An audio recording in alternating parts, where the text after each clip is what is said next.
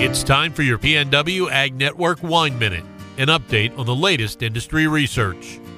Chatting again with Bree Stock, Director of Education with the Oregon Wine Board. Bree, as we get ready for the Oregon Wine Symposium, how is the Oregon wine industry doing in your assessment?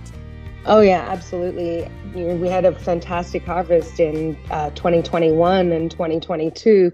And although 2021 was a slightly smaller yield than we were all expecting, 2022, in spite of the frost impacts, we really had a great harvest there.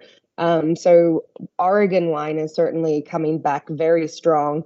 There wasn't a lot of wine made in 2020, so that wine has really progressed out of the system, and we're really seeing the high quality, really fruit forward, well-structured examples that were made in 2021 that just came from a beautifully low yielding, great weather harvest. That came in 2021 and rolling into that in 2022 as well. Agriculture, it changes every year, so it always throws us more challenges.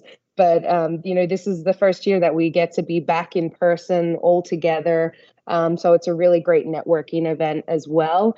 And we're excited to have a lot of researchers from UC Davis, from Oregon State University, from Washington State University, really in-house to meet with growers and producers and talk about the challenges and the positive challenges that we had in 2022 as well. So I feel like there's all good things coming from this, and with the focus from the federal government on the wildfire, research development as well. We're learning a lot very quickly about how wildfire impacts can really be mitigated in the growing season and in wine in general. So we're looking at, we have Dr. Elizabeth Tomasino discussing the newest markers that she's discovered for wine smoke impacts in wine, so those taint flavors that you refer to, and there's a lot of development in how to mitigate those in the wine. So there's a lot of developments. It's a very exciting time, and she's always having up-to-date information, so I'm sure there's just going to be a lot of up-to-date information on that wildfire research. Speaking of that Oregon Wine Symposium coming up February 14th through the 15th, why should people attend this year's symposium?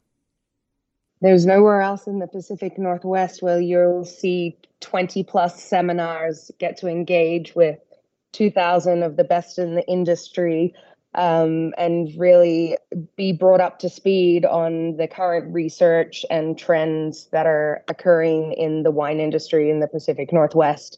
And there's also the trade show portion as well. So this is the biggest trade show in the Pacific Northwest as well.